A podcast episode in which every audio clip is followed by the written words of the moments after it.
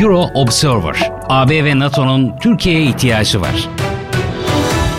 Türkiye ile AB arasındaki stratejik ilişkinin son birkaç yılda kötüleştiği açık. Ancak Türkiye'nin güvenliği için Avrupa Birliği'ne ve NATO'ya ne kadar ihtiyacı varsa AB ve NATO'nun da Türkiye'ye ihtiyacı var. AB'nin Türkiye ile çok daha stratejik bir şekilde işbirliği yapması gereken birçok önemli bölge var. Türkiye, Suriye'de, Batı Balkanlar'da, Karadeniz'de ve Afganistan'da önemli rol oynayabilir. Bu stratejik işbirliği AB'nin Türkiye'yi insan hakları ve medya özgürlüğü konusunda zorlamayı bırakması gerektiği anlamına gelmez. Aynı zamanda Avrupalılar Türkiye'nin Cumhurbaşkanından daha fazlası olduğunu kabul etmelidir.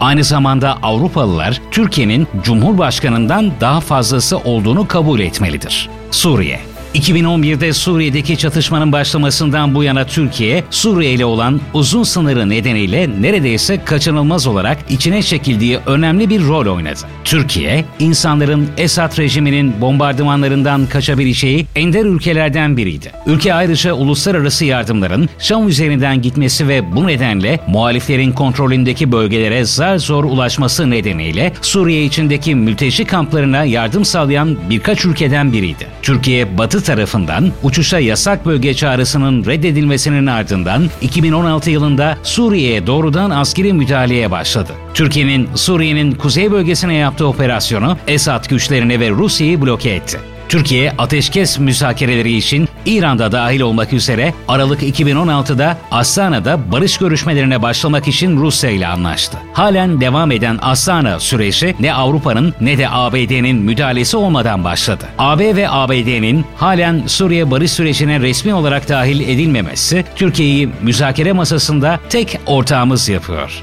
Katliamları ve mülteci akınını durdurmanın tek yolu Suriye'ye çözüm bulmaktır. Bu sebeple AB'nin Türkiye'ye ihtiyacı var. Batı Balkanlar. Bu sırada Avrupa Birliği Batı Balkanlar'da güvenilirliğini kaybediyor. Slovenya ve Hırvatistan AB'ye katılmış olsa da bazı Avrupa Birliği üye ülkelere önceki vaatlere rağmen daha ileri gitmekte tereddüt ediyor. Her iki ülke de sürecin gereklerini yerine getirdiğinden Kuzey Makedonya ve Arnavutluk'la katılım müzakerelerinin başlatılması şimdiye kadar gerçekleşmiş olmalıydı. Ancak Hollanda, Fransa ve Bulgaristan her iki ülkenin de üyeliğini engelliyor. Sonuç olarak şimdi Kuzey Makedonya'da bir siyasi krizin geliştiğini görüyoruz. Sırbistan, Kosova ve Bosna Hersek gibi diğer ülkeler yolsuzluk, hukukun üstünlüğü ve uzlaşma sıralamalarında iyileşmek yerine daha da kötüye gidiyor. Genişleme sürecinin durmasıyla AB, Batı Balkan ülkelerinin çoğunda nüfuzunu kaybediyor. Türkiye ise tarihi nedeniyle çoğu Batı Balkan ülkesi tarafından dürüst bir dost olarak görülüyor. Bosna Hersek'te ve Sırbistan'da Kosova arasındaki tansiyon yükselirken AB'nin bunları azaltmak ve çözüm bulmak için Türkiye'nin uzmanlığına ihtiyacı var.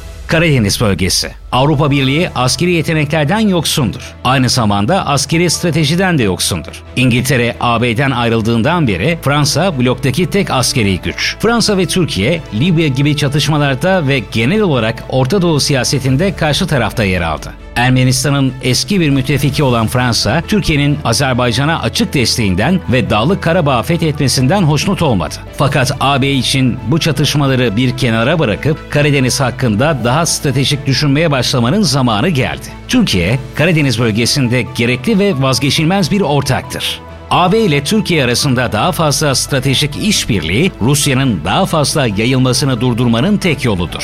Göç Göç bir güvenlik sorunu değil, güvenlik sorunlarının bir sonucudur.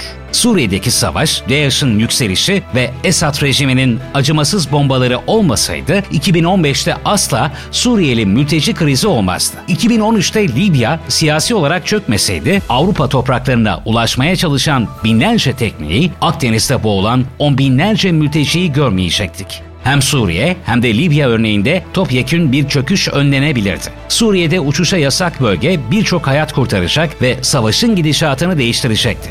Gördüğümüz kaos asla olmayacaktı ve bu nedenle IŞİD'in Suriye topraklarının büyük bir bölümünü ele geçirmesi olmayacaktı. 2013'teki siyasi çıkmaz siyasi olarak çözülmüş olsaydı Libya'da şiddetten kaçınılabilirdi. Libya'yı tanıyan herkes bir tren kazasının geldiğini gördü ve durdurabilirdi. Fakat çoğunlukla uluslararası anlaşmazlıklar nedeniyle yapılmadı. Başka bir mülteci krizinden kaçınmak istiyorsak bu iki çatışmadan ders almalıyız. Bu nedenle Libya'daki mevcut siyasi geçiş sürecini mümkün olduğunca desteklememiz gerekiyor. Daha da önemlisi AB ve Türkiye insanları ülkelerinden kaçmaya itecek olası yeni çatışmalara karşı gözünü dört açmalıdır. Bu bölgelerin haricinde Türkiye'nin zaten güven verici bir rol oynadığı Afganistan'da işbirliği yapılması gereken bölgeler arasında bulunmaktadır. İkinci olası çatışma bölgesi ise Türkiye'nin komşu bir ülkesi olan Irak'tır. Bu olası çatışmaların her biri için Türkiye ve AB'nin işbirliği yapmaktan başka bir yolu yoktur. Bu nedenle AB ve Türkiye'nin geçmişteki hassasiyetleri onlardan ders alarak da olsa bir kenara bırakılmasının ve acilen en üst düzeyde stratejik işbirliği arayışına girmesinin zamanı gelmiştir.